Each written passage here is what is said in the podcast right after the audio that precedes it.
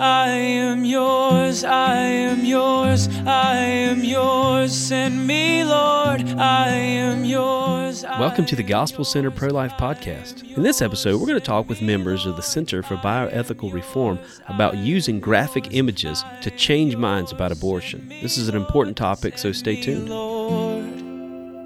I felt your passion, touched your heart.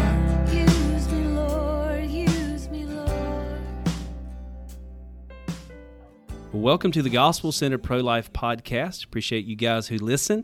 And uh, we have some special guests here today that are from the Center for Bioethical Reform. I said that right?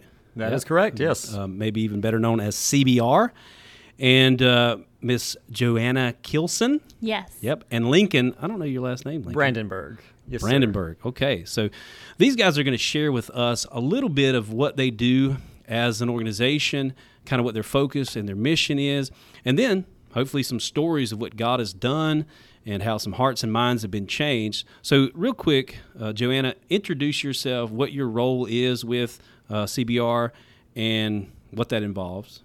Sure. So I am the director of recruitment and intern program director. So I'm involved in various roles, but uh, a lot of what I do is uh, recruiting and training uh, staff, uh, volunteers, new staff, and there's we all wear a lot of hats. So Okay. uh, there's a lot that needs to be done. I so I think understand that dynamic of wearing a bunch of hats. that's the most concise way to say a little bit of what I do. So. okay, cool.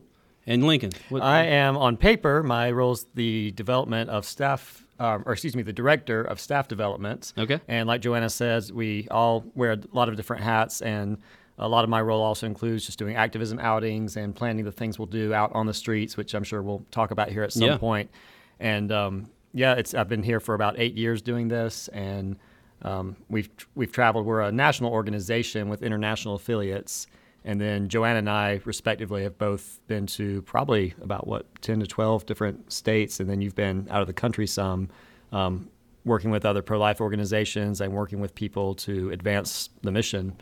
Okay, well, I'm glad you bring that up. Advance the mission. What is the mission then of the Center for Bioethical Reform? It sounds really like scientific-y and and medically and stuff like that. I'm sure there's some of that, but what's what's the mission?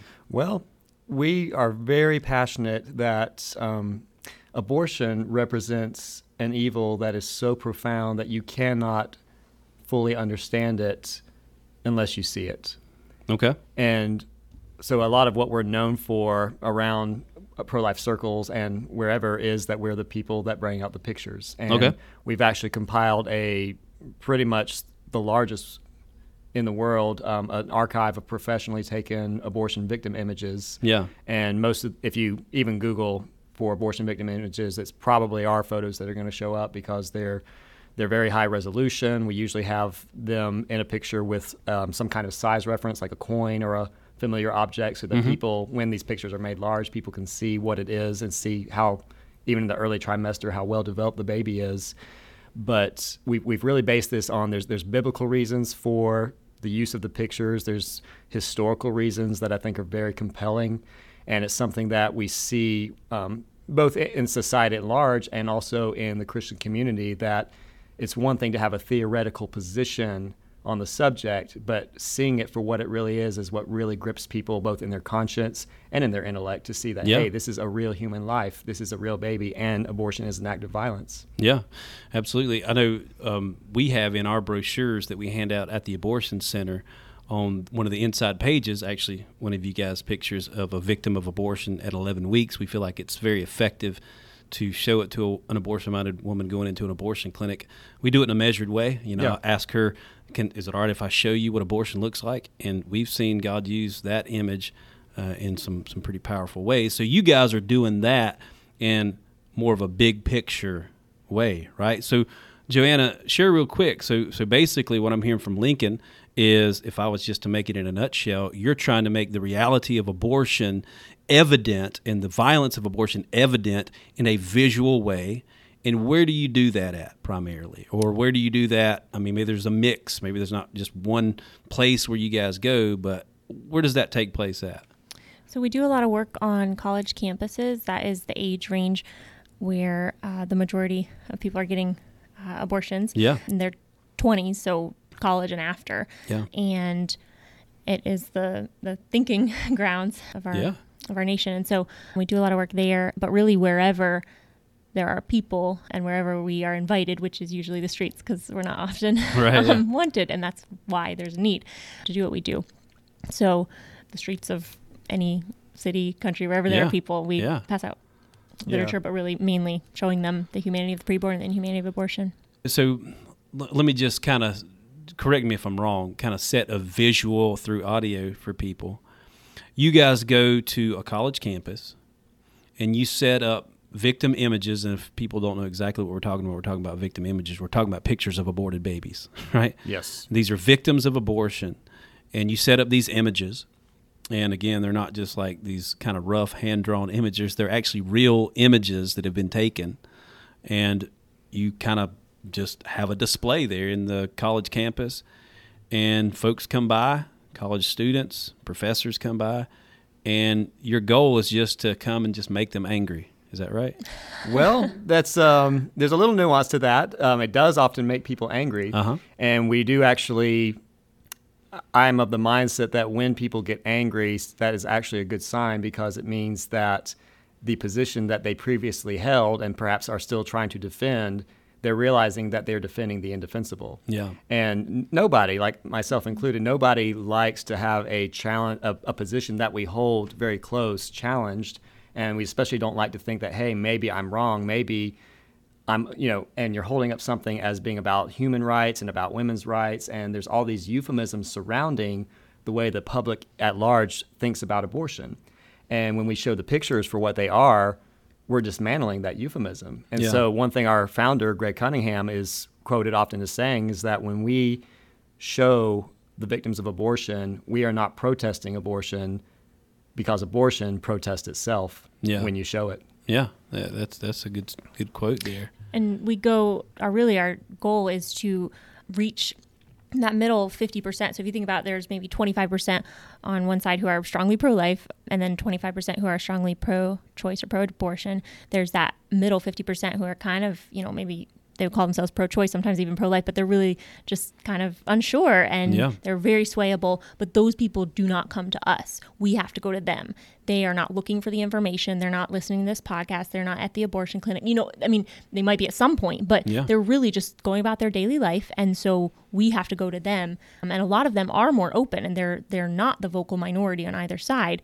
They're they're more silent it's the silent Yeah. majority and so those are really the people that we are trying to reach that are more swayable Yeah. um, and that are more open Yeah. And along those lines, with that specific group being our audience, we, we tend to not very often, I mean, obviously there are exceptions, but typically we're not going out in front of abortion clinics per se.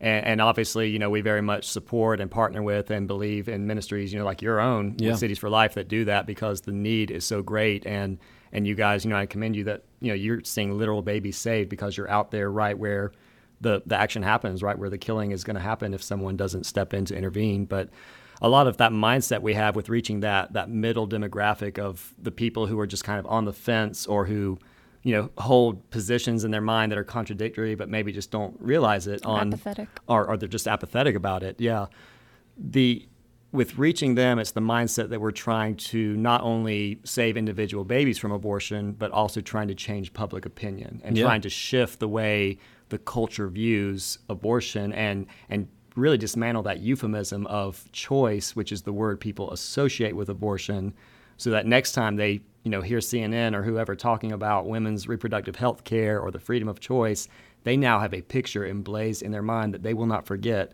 of what that choice actually means and that there's an actual real victim, a Yeah. real person who had to suffer as the casualty Yeah. of that choice. and we Yeah. don't have the media or anyone um, in positions of power on our side. So we have to be that media. We have Yeah. to go out. Where else are they going to see this information? Nowhere. So Yeah. we have to broadcast it. So in one sense, you're forcing a necessary conversation. You're for, you're forcing people. and when I say force, a lot of people don't like that. But the reality is that that media, even what we're dealing with now, with I think while we were talking before the podcast, we mentioned with the George, Floyd thing. It's like people are forced to confront an evil by that image. I remember Yes. I watched the video of the the police officer with his knee on this guy's neck, and I just about started weeping right in front of my kids. I'm scrolling through Facebook and I see it. And I'm like, my daughter asked me, "What's going on?" I was just forced to be confronted with a, a, a reality, and so you guys, in one sense, are forcing in the marketplace of ideas. That's what the college campuses used to be. Now Yes. it's more of a marketplace of Marxism. But anyway, we won't go there. um, you're forcing them to think about things that they have already decided about, but really they're not decided about. Is and that, that, right? and that's important. And and I'll I'll just openly admit that I I am fine with the mindset. And I know some Christians kind of feel squeamish about this, but the fact is that we are forcing that debate, and we are bringing this out to the public square to an audience, kind of without their consent. Yeah. And if you and a lot of that is just that mindset that you know you look at the biblical prophets, you look at modern social reform movements like Dr. Martin Luther King Jr. and some of his um, his writings and his tactics, and you just see where as long as we have this mindset that we're going to and obviously, I recognize in, in the context of an abortion clinic and an abortion-minded woman, this is a little bit different. Yeah, absolutely. But but in terms of the general public, we can't wait for them to come to us or consent to come and hear our message and to see these images because nobody wants to see this. Yeah. And the whole point is that we are so pathetically, sadly, apathetic and comfortable with being sheltered from the hard realities like this that exist even in our own country. And so we are intentionally going out to places that are busy and that a lot of eyeballs will see our message. And, and granted, we're not going to pressure people to look, we're not going to chase them down to hand them a brochure. But we do want to create a situation where the default is that they will see this image and they have to choose to look away rather than having this image hidden and they have to choose to look. yeah. And so then you get, you know, Mar- um, William Wilberforce, the British abolitionist who's well known for bringing uh, into slavery in the British Empire. He's quoted as having said that you can choose to look the other way, but you can never again say that you did not know. Yeah, absolutely. Yeah, you know, as we were talking about before we started the podcast, it's, it's a reality that, you see in the Bible, and it's a reality that, that we know that human beings are visual creatures. God knows that, right? He he, he knows that, and He plays on that. And we Yeah. see that biblical imagery as we're reading the scriptures. There are pictures. The prophets use pictures, and maybe talk a little mm-hmm. bit of more more about that. But we are visual creatures, and when you put an image in someone's pathway, I mean, if you think about it, and, and if people are going to accuse, you know, pro-lifers or accuse you guys of being just blatantly like provocative or whatever, PETA uh, the other day, I was actually at Chick Fil A. Love Chick Fil A. Oh, good, yes. good stuff. Some, some Christian chicken. That's right. And I was there in the Chick Fil A parking lot, and I looked up, and there was a billboard in the Chick Fil A parking lot, by the way, that was a person's face, half of the person's face, and the other half was a chicken's face. And it was something like it wasn't like chickens or people too, but it was something like that. and they were forcing people in the Chick Fil A parking lot to deal with the reality that they're part of killing chickens. Now, you and I, that's ridiculous. Chickens are yummy, right? I don't agree with them, but I do admire their moxie. That Yeah. that's their messaging. They're where Yeah. they need to be. So, yeah. And so, in in a, a more important way, you guys are doing that in a college campus context.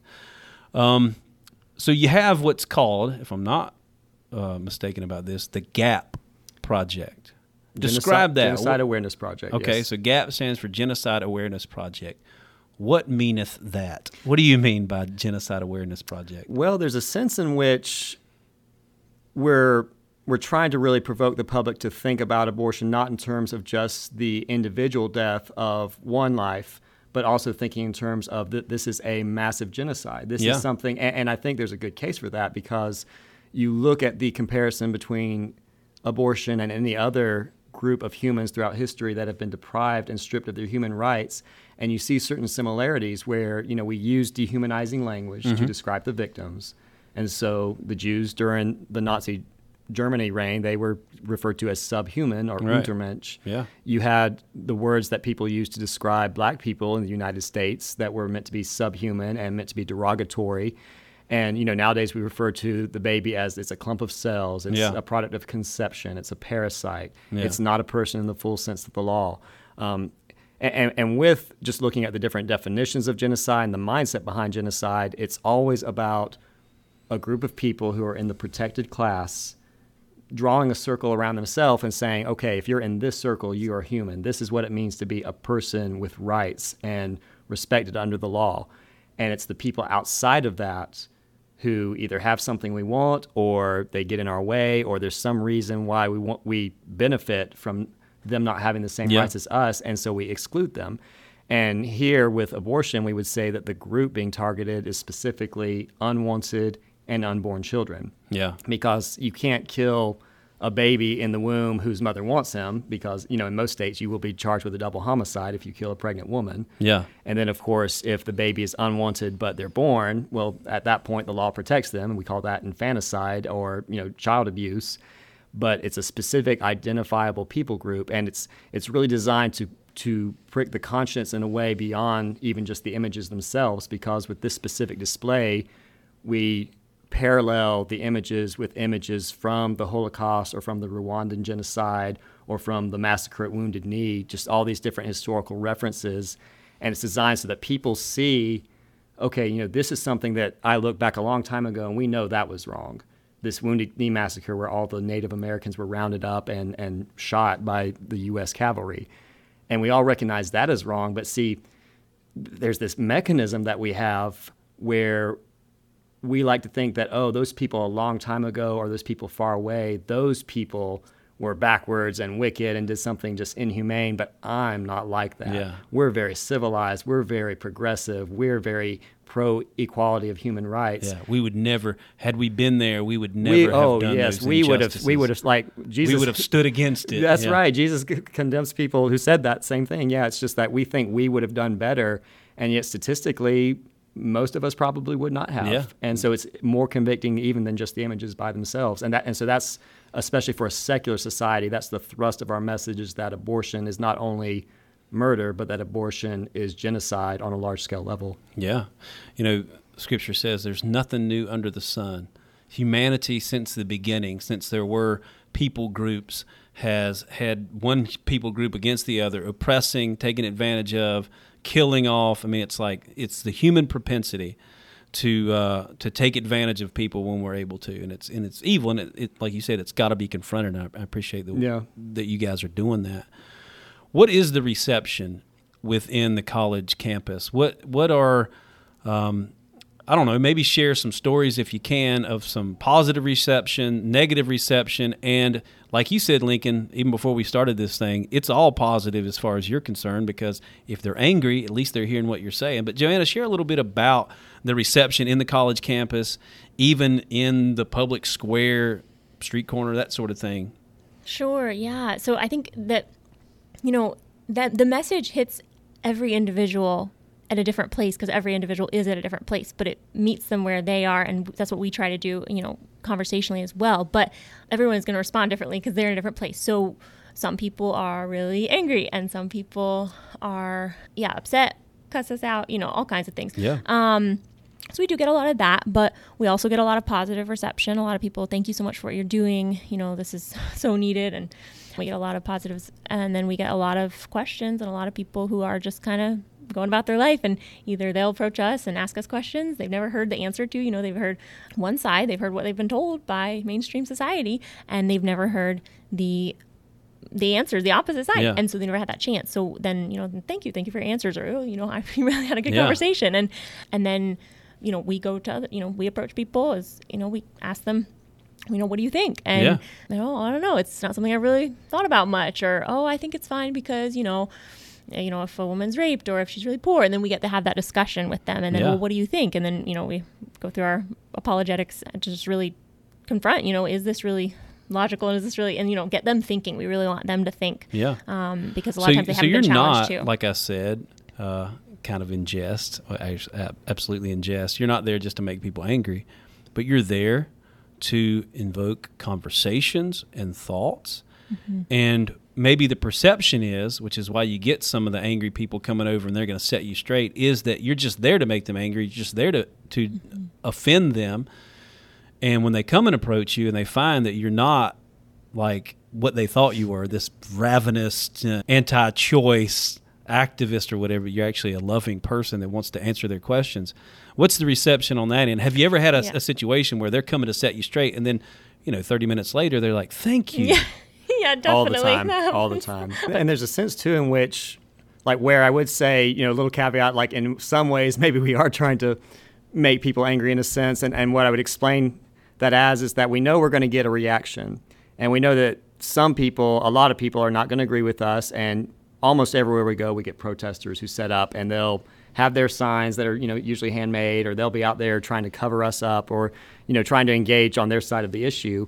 And people, the, the target audience that we're trying to reach, that Joanna described, those people in the middle, they come by and they see the contrast. Yeah. They see the horrible pictures. They see us responding to people gently, having civilized conversations, being challenging perhaps, but at least not being derogatory or mean spirited.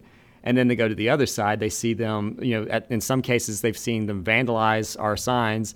And so, you know, one person I was talking to, he's pro a pro-choice young man at a college in, um, I want to say Florida, and someone came and just threw some paint on our signs and ran off, and that really touched him. He was like, "Oh my goodness, like your position must be pretty poor if you feel like you have to do that to get it across rather than engage people." Yeah. We had a there was another school in Florida where this guy on a motorcycle, you know, with his jacket, he comes by and he was just very he was not going to commit to either side. He had his notepad and his pen, and he came to us. He asked us hard questions, and he was sitting there writing our answers, and he was just very engaged.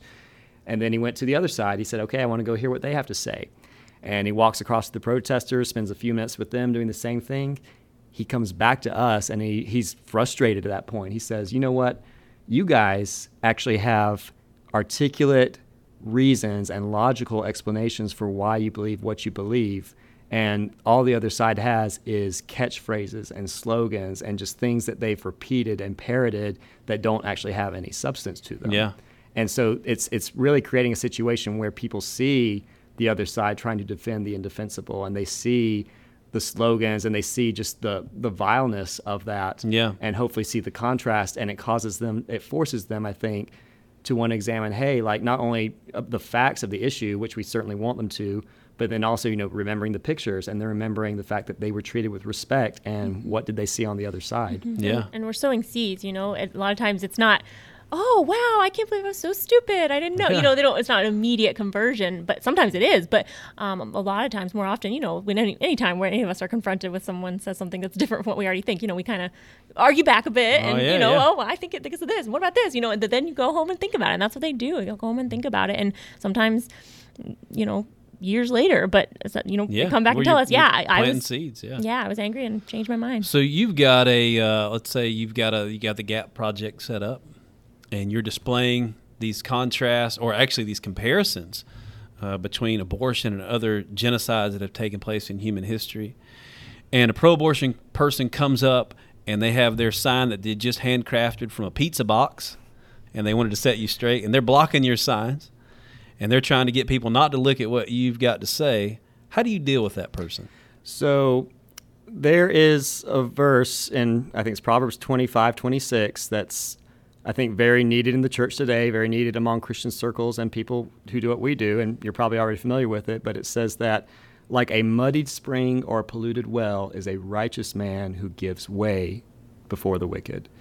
And so, you know, there's a sense we're willing to go out there and there's a context for turning the other cheek. Yeah. But when we're out here standing not for ourselves but for the victims and we're out there showing pictures to tell their story and to stand for their well-being on their behalf, we will we will not tolerate people coming out there and trying to to block that or to censor that because they have a legal right to free speech and so we don't we don't tear their signs out of their hands. We don't try to block them. We don't try to mess with their ability to get their message across and we expect to be treated the same way. And so if people come and they try to block things or vandalize or do something like that that's illegal you know we will call the police or Yeah. we will you know ask them to move and we will you know even take legal measures because that does come to the point where okay we're not going to be you know being being a Christian doesn't mean that we have to be pushovers. Yeah, And when we're standing for something that is righteous like this, we won't be pushovers. Yeah, mm-hmm. yeah, we've had situations just from personal experience at the abortion centers. We've had pro-abortion people. We had at one point a pro-abortion lady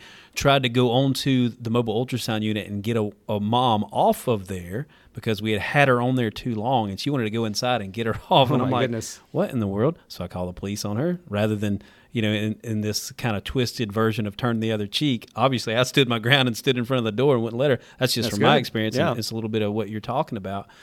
Share it real quick, Joanna, if you can, a story of a, of a person who had changed their, their mind about abortion as far as the, the reality of it and that sort of thing? yeah, there's so many. I mean, it's just them, yeah. amazing what happens. I'm amazed when you go out there, just like you were saying earlier, how Yeah. God meets you, and you know, it just gives you opportunities. and You will save lives and change minds. And sometimes it's not immediate or every conversation, but there's there's so many, so many opportunities to share the gospel. But there's just all kinds of funny situations. I'll share one Okay. funny one that stands out in my mind. There's this guy who's just been, you know, standing there for you know 20 minutes maybe 30 just you know just going around in circles basically. And you know we're trying to share everything we can and you know um, with him. And and he's just not having he says you know you you're just trying to hurt women. You're just making them feel like they're nazis. You know you're comparing this to the holocaust and you're just you know, you're trying to beat up women basically. And we're trying to tell him that's not what we're doing and explain to him, but he just won't hear any of it. So then here walks along this young woman who doesn't look the typical part of a pro lifer, definitely not. Um, she's coming here smoking, you know, and just real lackadaisically. And she's standing there and just listens for a few min- minutes. I have no idea what she's going to say. And then after a few minutes, she says, You know, I'm a woman and I don't feel like they're trying to tell me a Nazi, like that I'm a Nazi. I feel like they're just really trying to say that abortion is wrong. And she says, and I've had an abortion, and I don't feel like they're condemning me. I feel like they're just trying to show what it is. And, and just man, he's Validation. He has no Yeah. words, like you Yeah. know, for out of the words of.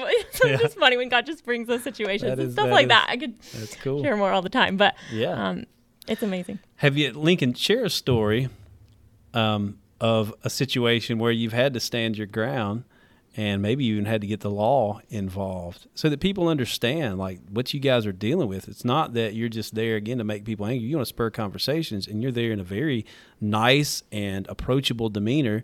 But I'm sure you've been maybe not physically attacked. Maybe. I don't know. We've we, yeah we've seen we've seen just about every, well I don't want to say everything because something will always Oh, come yeah. up that a- surprises you and Yeah. Um, we had a situation where we were at a very liberal campus in here in North Carolina and um, and, and this kind of goes along too with the theme of just I, I guess the angst that we feel where the news media is not fair to our cause and will often misconstrue things or paint things a certain way that those who observe the events did not observe.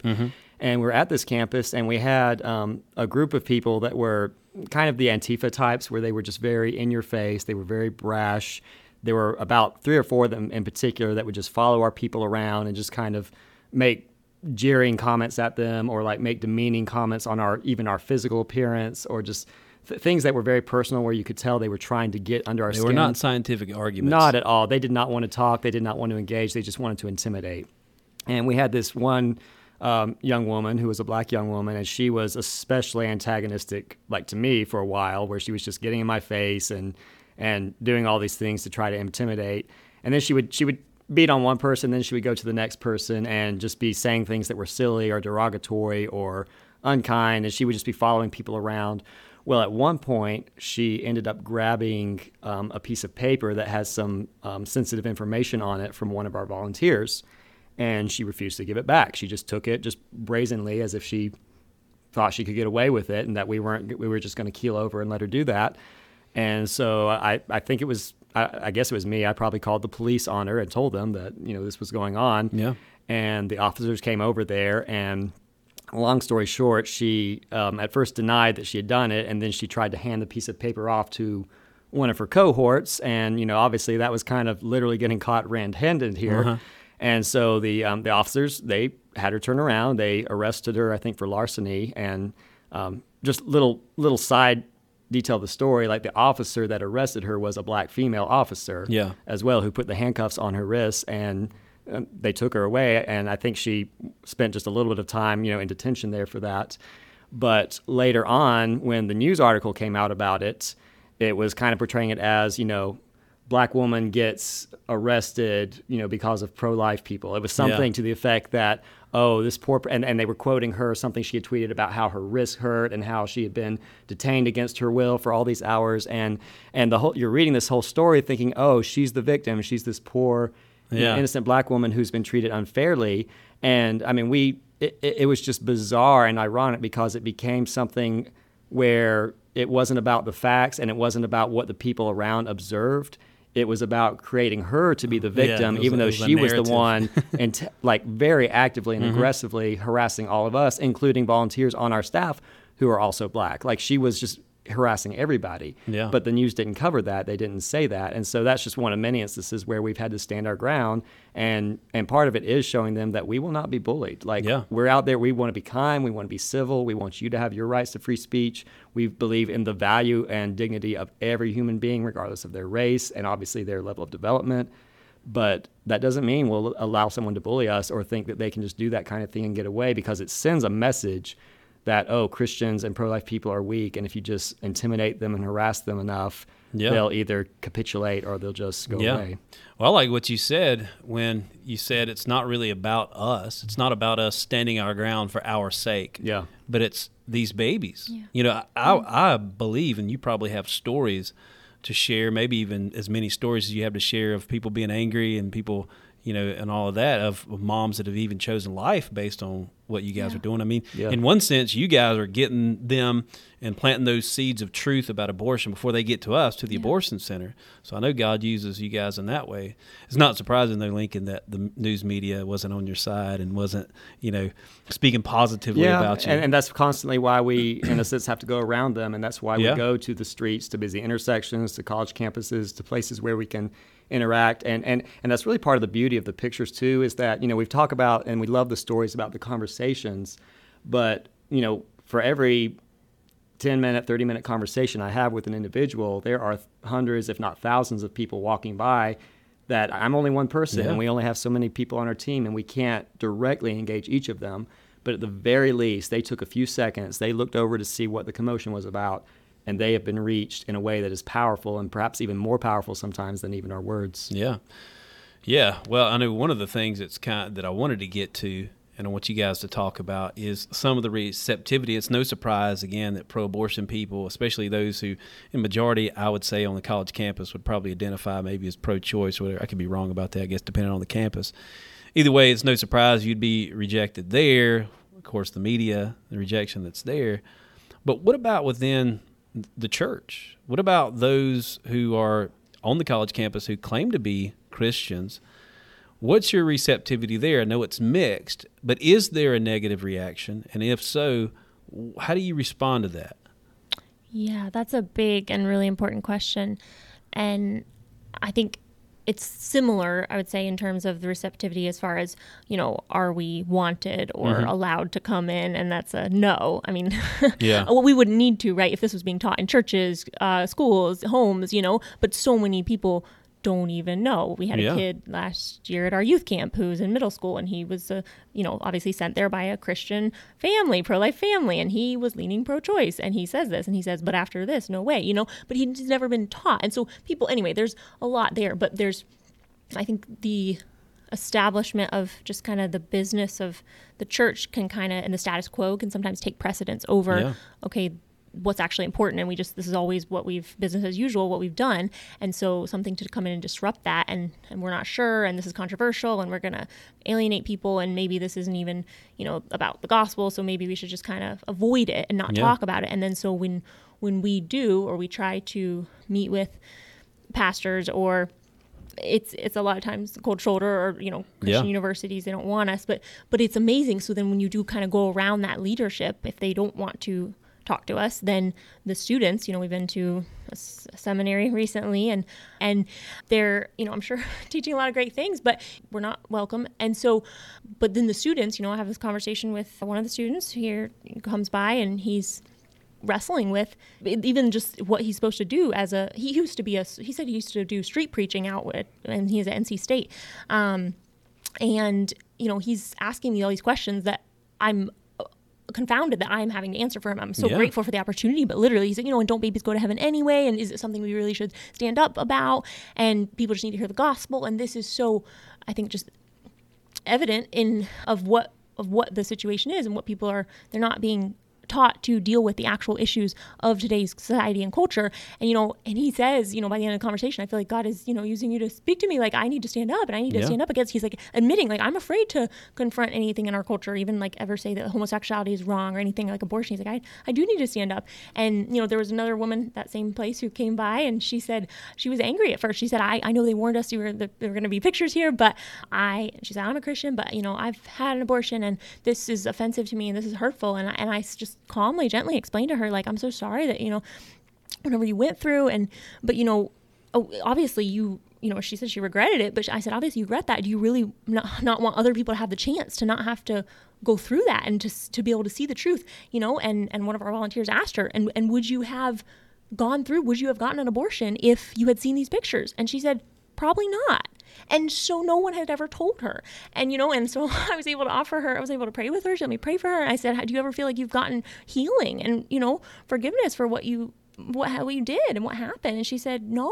And Yeah. no one's never been addressed. I said well you know there there are resources you know and i gave her the post-abortion healing info. And she said can i have another one? I have a friend who had just got an abortion. I'm like yeah of course. So it's just Yeah. it's just sad to me i guess when this stuff is not being addressed. And i could tell you story after story of things that i'm shocked by that just this is not Yeah. dealt with in the church Yeah. and there's this this mindset that we encounter so much among even like just very evangelical circles that you know doctrinally and otherwise I would typically associate with, where we kind of think that you know obviously we recognize that we want to change people's hearts through the gospel and not just change their external behavior, and so you know I get that and I sympathize with that, but we we kind of create you know a- as a maybe a, a faulty outflow of that is that okay we don't need to actually be concerned about justice. We don't need to be concerned about matters of physical life and death because we just need to preach the gospel to people. We just need to only share that and not really worry about you know because we think that abortion will kind of take care of itself or Yeah. racism will take care of itself if we're just doing evangelization. And i think that's faulty on on two fronts. One you know, just biblically, you look at the fact that God does care about justice, that God does care about how we treat our neighbor in terms of their actual physical needs as well as their eternal need for Yeah. salvation. Um, the parable of the Good Samaritan in Luke 10, I, it's really revealing that Jesus uses that as a example for the fulfilling the greatest command to love your neighbor as yourself. Yeah. The second commandment. And, you know, you look at that parable and it's almost telling that the the person that Jesus holds up as the hero didn't at least in the story there wasn't any sense of like you know giving here's the the sinner's prayer here's you know how Yeah. to have peace with God and here's how you can you know go to, here's a church you can go to no he saw that there was a physical tangible need that his neighbor had that was literally a life and death need and he stepped in and intervened and ministered to that need and Jesus holds that up as the example Yeah. and so then historically, you see people like a missionary, um, so many people. You see Amy Carmichael, um, Alice Seeley Harris, who's one not as well known. She was a missionary to the Congo in the early 1900s, sent from um, from Britain, and when she got down there, she's doing her evangelization, but she also becomes aware of a situation where the um, the Belgian, um, basically the Belgian king has people who are subjugating the local population to essentially be forced labor for rubber production because rubber at that time was a very important commodity in the Yeah. world. And they are literally threatening these people with death, with um, like maiming them and like actually dismembering hands and arms and feet. And she goes on this campaign to show the pictures. She took a lot of pictures documenting the injustices against the Congolese Yeah. and Wow. through that was able to eventually put international pressure on the king of belgium to treat the people humanely and to no longer force them into that. But she did that as an outgrowth of her walk of faith as a christian minister. And it wasn't something where she just said oh let's just preach the gospel and just kind of allow that to you know people will kind of put the puzzle together on their own. Yeah. she went directly and said no these are literal people who are dying and suffering. And as a christian I should be on the forefront of the fight to end this injustice and not just leave that, you know, passively to yeah. someone else. Yeah, absolutely. That's a, that's a good example. I mean, you know, I've had conversation. I'm sure you guys have too of pro-choice, pro-abortion people who kind of uh, want to equate us with like the the Christian. I've been called the Christian Taliban before, and you Christians, you know, you, you're nothing but the problem. But when you start to recount human history and you look at injustices, you know, Chinese foot binding comes to mind, where they would bind up little girls' feet so they would stay small because that was attractive to the men. It was Christians that got that injustice. That's um, right. Removed from that society. Even if I forget what it's called, but it's uh, in India where if a guy, a, a, a man, husband was to die, his wife would actually be burned alive with him. That was a practice in India, and Christians got that. So That's you right. bring that up as just another example. And certainly, as Christians, we have our flaws, and the Lord is sanctifying and, and making us uh, more like Jesus every day. Amen. But it is Christians who do and who are called to confront evil.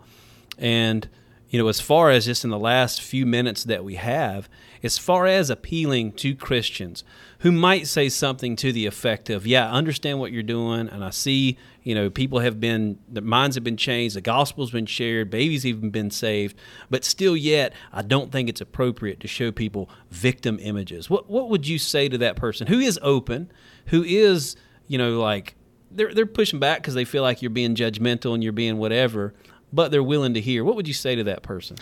I would I would just lovingly and as a brother challenge their question in a sense and just ask why wouldn't you want to show the victims? Because you know we know abortion's wrong and we know you know hopefully for a lot of our friends listening to this podcast that this is something that's happening that this th- these are real people that are being killed every day. And you know by god's grace you know and, and only by his grace we are in the state of mind to where we've been regenerated we're open to the truth we're seeking that and we're sensitive to it. But for people who do not are not there yet th- there needs to be that hard dose of reality and it really does take seeing you know we're told in ephesians i think it's 511 to have no part in the unfruitful work of darkness but instead to expose them Yeah.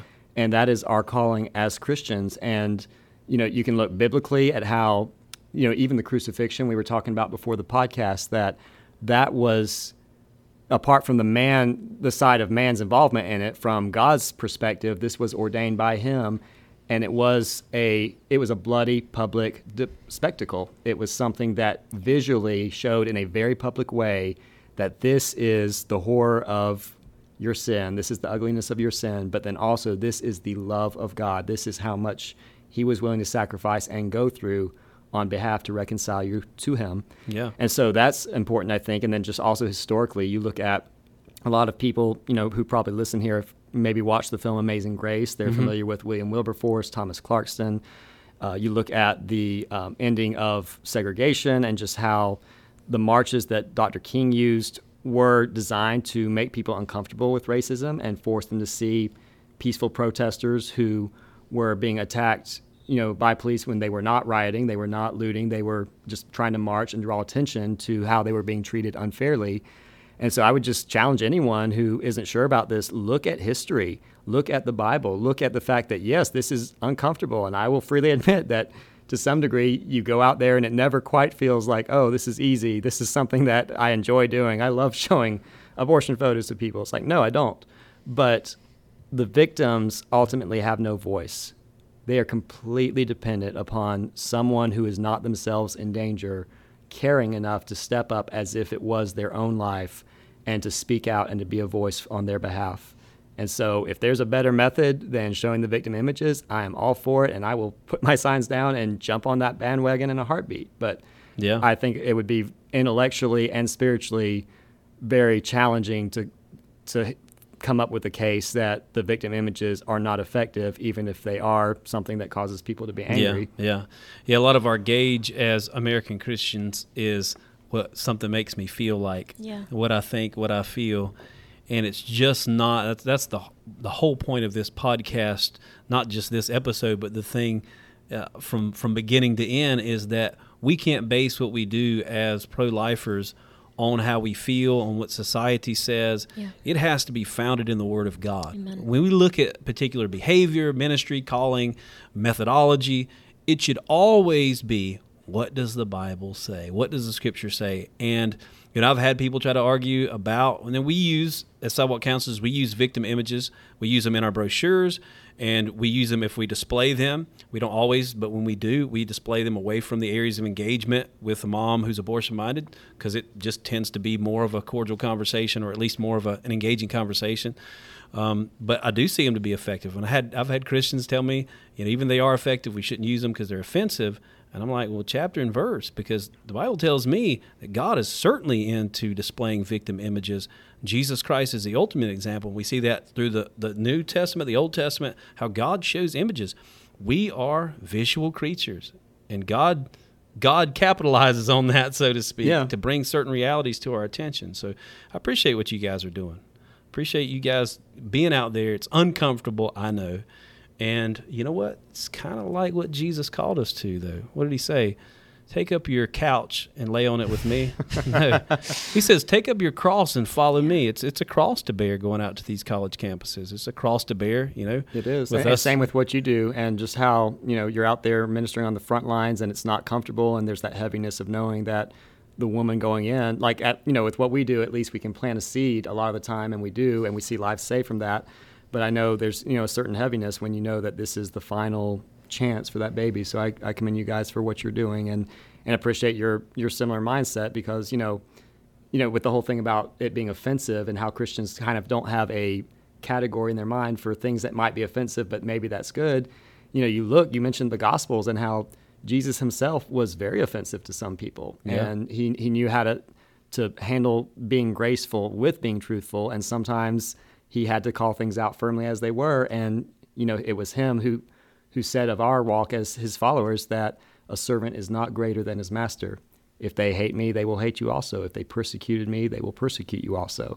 And we just have to have a category for that, that even in the United States, with all of our freedom and all of our prosperity, that we are called to suffer like the master at times. And if persecution's what it is, then that's our road, and we have to accept it because that's the road he went on before us. Yeah, yeah, that's good.